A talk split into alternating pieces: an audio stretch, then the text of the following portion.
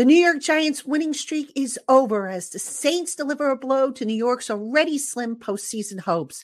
What went wrong for the G Men and what does this mean for them moving forward? That and more on today's Locked On Giants podcast. You are Locked On Giants, your daily New York Giants podcast, part of the Locked On Podcast Network. Your team every day.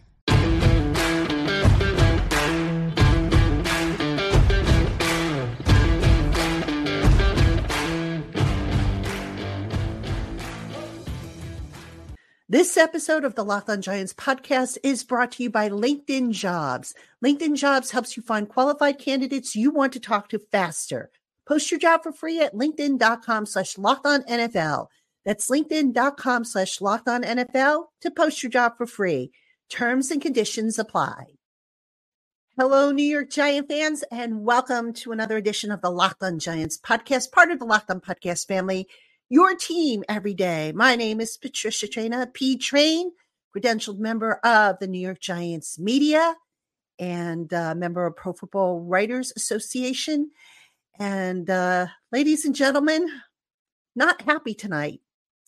Uh, New York Giants 24 6 to the New Orleans Saints, a loss, an offensive loss. And that's going to be our theme for today's show just an overall offensive performance. And I don't mean that in a good way. And uh, we're going to talk about everything from the game plan to the offensive line, which is going to get a special mention, to the overall offensive performance, which extends to the defense, which had been so good. So, I'm going to break it all down for you. And I'm going to not hold back here because there were a lot of things that just popped up that just had me shaking my head and made me wonder what are they doing here? So, just a heads up, I might get a little spirited on this show. And uh, look, I'm going to give it to you guys straight, like I always do. So, thank you, as always, for making us your first listen of the day. If you watch on YouTube, your first watch of the day, shout out to my everydayers, my Blue Crew community members, our newcomers, and everybody in between. Love you guys. You guys make this all worth it for me. Let's get into it.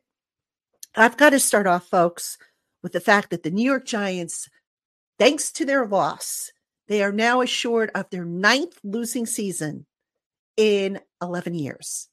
All right. It just seems like the more things change, the more things stay the same. But specifically, I want to talk about the offensive game plan.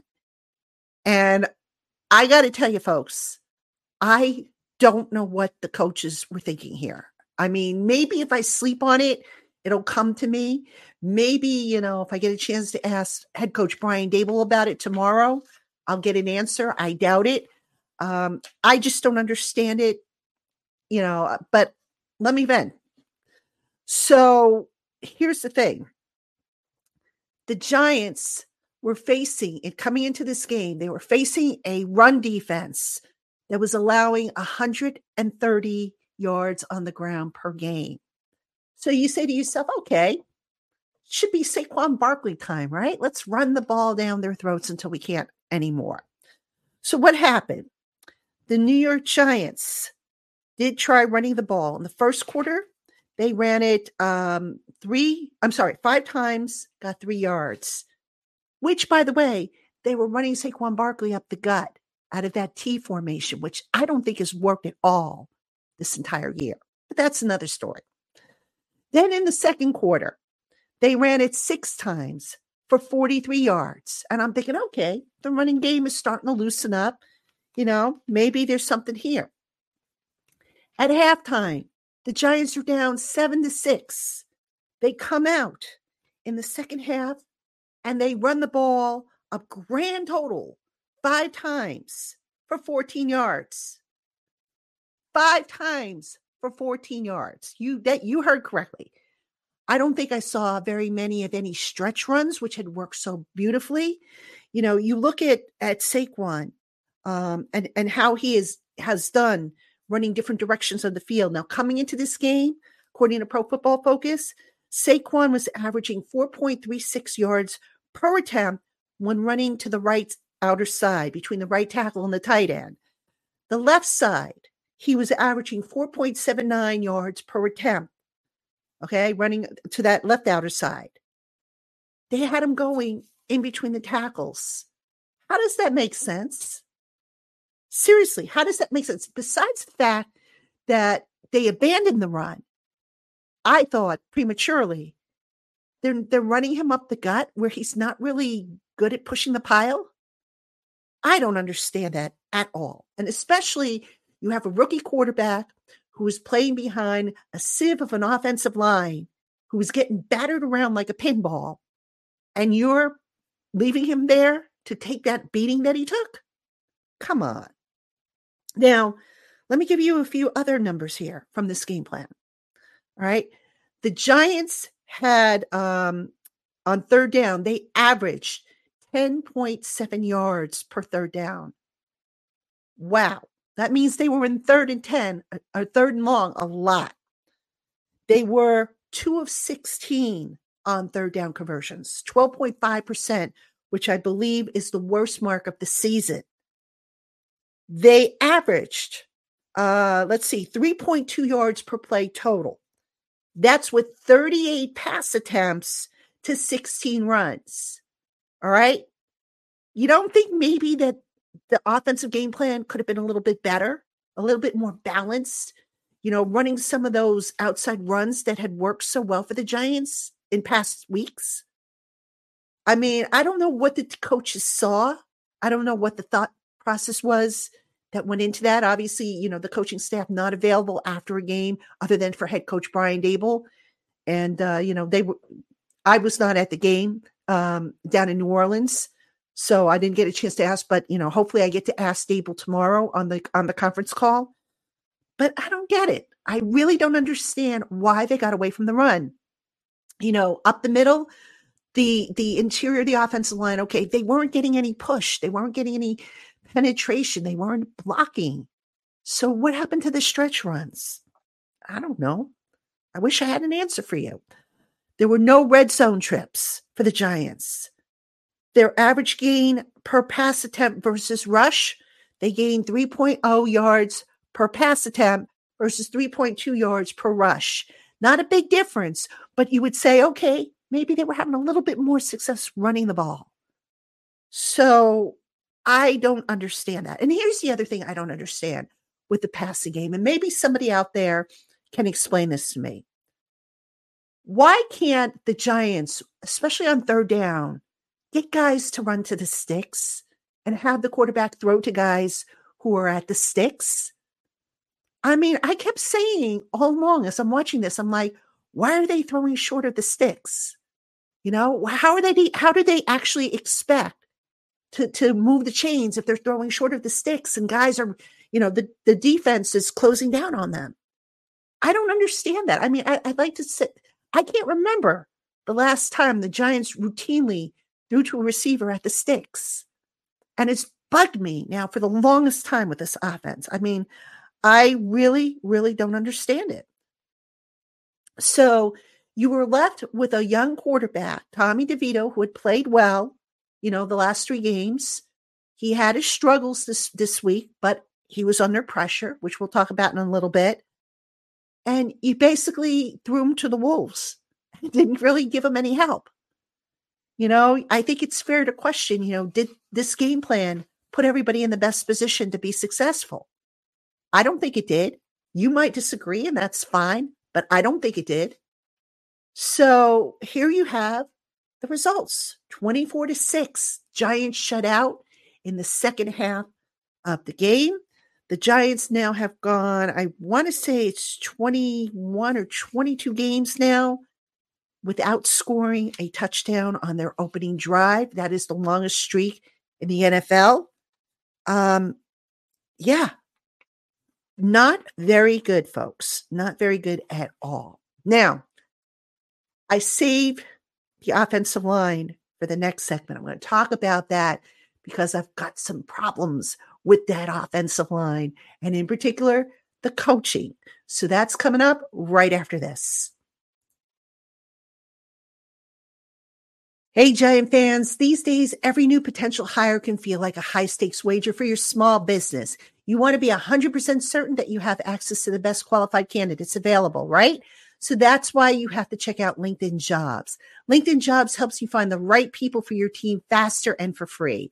I've used LinkedIn Jobs to find aspiring writers for Giants Country, the site that I run over on SI's Fan Nation, and the process is not only super easy, but a big time saver. Simply add your job and the purple hashtag hiring frame to your LinkedIn profile to spread the word that you're hiring.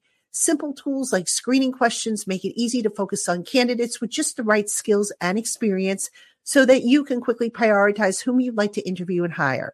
So don't spend time sorting through endless resumes and dead end leads. Put LinkedIn jobs to work to you today for free by, by visiting linkedin.com slash locked on NFL. Terms and conditions apply. All right, everybody, welcome back to the Locked On Giants podcast. I'm your host, Patricia Traina P Train. Oh, gosh, folks, I wish, I wish we were talking about a win tonight. I really do. I mean, the Giants, they had a slim playoff chance, you know, a, slim chance at the playoffs. They're still mathematically alive, but let's let's call it what it is, folks. Their chances are dead. They're they're not going to make it not with two games remaining against the Eagles. And who knows if this team will even win another game the rest of the way. I mean, you know, is the bloom off the rose of the DeVito era? After this performance, you know, you could say yes. It again, it's not all on DeVito. I got to give him props because he really showed up, you know, his toughness, um, hung in there as best as he can. But I question if he was put in the best, you know, position to succeed. And I want to talk about the offensive line because this is a unit we have all been screaming about now for I can't tell you how many years. It's been forever. We keep saying the Giants have got to fix the offensive line. And I agree with that. But here's the problem. If you are not getting the coaching to develop that offensive line, if you are seeing the same problems week after week after week, the inability to pick up a stunt on a consistent basis, two of the sacks today at least, were a result of stunts. The inability, you know, to, to combo block, the inability to be consistent. You know, I mean, what are we doing? At some point, you have to say, okay, is it the talent or is it the coaching that this team is hiring to work with the offensive line? Right. So, everybody who's saying, okay, fix the offensive line. Yes, you could probably make a case that, okay, you know, the starting guards that they have right now, probably, you know, can need to be reconsidered. But how much of that is on the coaching? Some numbers. I mentioned two of the sacks, at least according to my unofficial count, came on against stunts. One stunt of which you had three guys blocking two outside defenders, and nobody bothered to pick up the guy that was looping inside. And I'm sitting there going, What are you doing, man? You're not picking up the guy that's looping inside? I was like flabbergasted. I couldn't believe it. All right. The Giants have allowed 76 sacks in 14 games. They are on pace for 93 sacks, which would be the second most in league history. I believe the record is 104 by the 1986 Philadelphia Eagles. That's bad. All right. If the Giants reach that 90 mark and above, that's bad.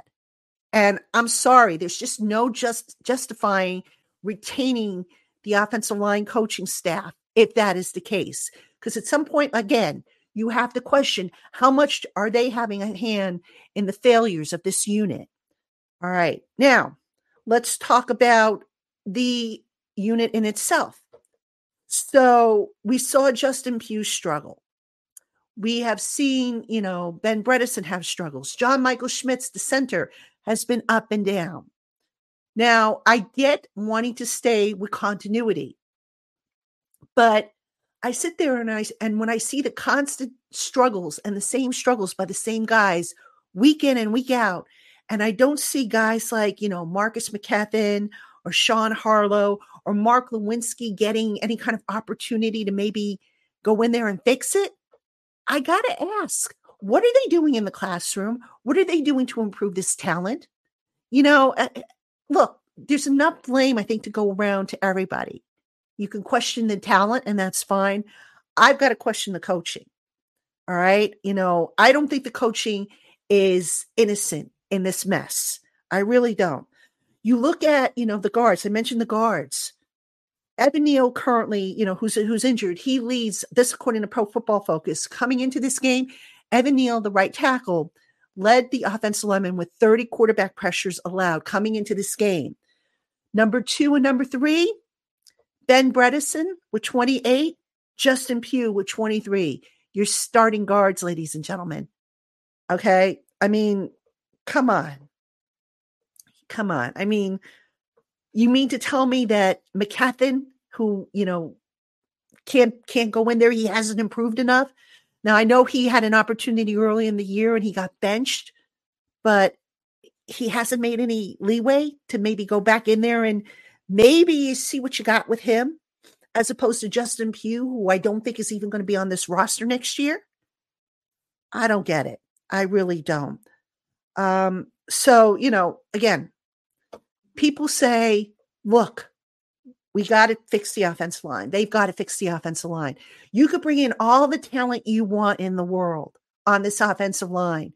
But if they're not being molded properly, if they're not being taught properly, if you know the coaching is messing with their technique and making them uncomfortable or you know not preparing them which you know if you for my everydayers if you saw my airing of the grievances a few weeks ago a couple weeks ago during the bye you know that i had a big problem with how the giants got their offensive line ready for the season and how they failed to really let guys settle in at, at, at the positions they were going to play. And then all of a sudden they were left with having to scramble when injuries happen. So coaching definitely has to take blame here. And you know, I don't know what the what the future holds for this coaching staff, but I got to believe that this is just not acceptable. And it is also just not justifiable to say, okay, Bobby Johnson, you're going to get another year to work with this offensive line. So, you know, we'll see. We, we, you know, we still have three more games to be played. Um, I doubt things are going to turn around in those next three games, but I do think that a shakeup needs to happen specifically at that unit because this is just not getting better. And it just seems like year after year after year after year. And some of you will say, well, you know, during the three game winning streak, the offensive line played well. They also played softer defenses. So take that for what it's worth. Look at the better defenses that this offensive line has played, and then tell me if you think that, you know, that line is making progress. I don't think they have. You might feel otherwise, though. All right, coming up next, we're going to talk about another offensive performance, but this side on the other side of the ball. Don't go anywhere. Hey, Giant fans, as the weather gets colder, the NFL offers Stay Hot on FanDuel, America's number one sports book. Right now, new customers get $150 in bonus bets with any winning $5 money line bet. That's $150 if your team wins. If you've been thinking about joining FanDuel, there's no better time to get in on the action. The app is so easy to use. There's a wide range of betting options, including spreads, player props, over unders, and much more. So visit fanduel.com slash locked on and score big this NFL season. FanDuel, official partner of the NFL. Hey, Giant fans, Locked On has launched the first ever national sports 24 7 streaming channel on YouTube. Locked On Sports Today is here for you all day, every day, covering the top sports stories of the day with the local experts of Locked On, plus our national sports shows covering every league. Go to Locked On Sports today on YouTube and subscribe to the first ever national sports 24 7 streaming channel. All right, everybody, welcome back to Locked On Giants. I'm your host, Patricia Traina, P Train 24 6. The dream is dead. Better luck next year. We'll see you next year. Well, we've got three more games to go. And uh, of course, we're talking about this one takeaways. And I'm trying to be as blunt as possible with you guys because you deserve it. I'm not going to sugarcoat it. Never have, never will. And before I get to the defensive side of the ball, just real quick on tomorrow's Locked On Giants podcast, I am speaking with Mike Sando of The Athletic, and we are talking all things Giants. We're talking ownership, coaching, the coaching rumors about the strife, the players, the quarterback future, all kinds of topics. We're talking on a national scale. Mike shared with me some of his, you know, what he's been hearing. So that interview is coming up on Locked On Giants tomorrow. Also this week, we of course will have uh, crossover Thursday. The Eagles are up next. The Eagles, okay, I call them Eagles, but uh, Eagles on Christmas Day. Uh, that ought to be fun, right? Uh, so we will have the crossover show. I believe I'm going to have Gino Camilleri of uh, Locked On Eagles. I think it's going to be him. I think I usually get him for the road games and Lou DiBiase for the home game. So we're going to hear from them. And I'm also hoping to get another player interview for you lined up this week. So I'm just waiting to see if the player becomes available and we can get this done. So uh, that's what's coming up on Locked On Giants podcast. Thank you again for tuning in and for your support. You guys are the best. And also, you know, if ever you want a specific topic, you want me to talk about a specific topic, just drop a comment in the in, below the video if you're watching on YouTube, or send me an email. The the uh, email address is in the show notes, and just say, hey, you know, why don't you talk about this? And you know, if I can make a show out of it, I'm happy to do so because at some point, you know, you guys are probably tired of hearing about the losses from this team. I know I would be if I were in your shoes. But anyway, we still got to talk about this one. And I've got to talk now about the offensive performance by the defense. Now, let me start off by just saying that it is unfair to constantly expect the defense to bail you out. All right. The defense over the last three games, the win streak, turnovers, sacks, pressures. They were playing tight. They were doing everything necessary to help the young quarterback out. And this week, one sack, zero turnovers, two quarterback pressures. And my goodness, what was up with the defense's secondary? I mean, there were times when the coverage just looked like an absolute mess. All right. They allowed a few deep passes where guys just looked at each other like, duh, you know, it was your guy. No, it was your guy. So I'm not sure exactly what happened with the de- with the uh, the defensive secondary, but at times it looked like an absolute mess. And this is without Chris Olave, who was inactive for the Saints. Their best receiver was inactive, and yet the Saints still managed to com- to complete um, passes to ten different receiver receiving targets. So kudos to Derek Carr for that, for having a, a solid game. But let's talk about some additional numbers by the Giants defense. They allowed 50% of the third down uh, opportunities by the Saints to be convert, uh, converted. Yikes. The Saints were two for two in the red zone. Yikes. I mean, you know, I just felt like the defense was flat. Who made a big play? Who who on defense can we honestly say made a big play? You know, I, I thought Adoree Jackson had a bad game. You know, there there were times when he was just getting beat like a drum. I don't know what the heck happened with him. You know, um, just looking at the stat sheet, just real quick, your leading um, your leading tackler, safety Jason Pinnock, eight combined tackles, one sack, one tackle for a loss, one quarterback hit. He was followed by A'Shawn Robinson, who also had eight tackles. That they, they actually tied. So they both had seven um, solos, one assist for eight total. Then you had Micah McFadden, Adoree Jackson. I mention this because ideally you want your front seven to be your leaders in tackling. And I get it that, you know, maybe they were playing you know, their safeties up closer in the box to stop Alvin Kamara. But I don't know. Just to to me, it just seemed like there were some some missed opportunities by the defense. Um, I thought guys had quiet games too. You know, I'm looking and I'm like, okay, you know, did we hear much from um you know, Thibodeaux, for example. I think he had one tackle, um, and that was it. So, you know, was it what the Saints were doing? You know, they were without Ryan Ramczyk, their offensive tackle. So were they just neutralizing the Giants defense? I don't know. I mean, on, on first glance, I would say probably, but I just felt like the Giants defense was lacking the bite that we had seen over the last three games. And that was disturbing to me. Now, again, no team that had ever started out two and eight in the season had ever gone on to uh, qualify for the postseason.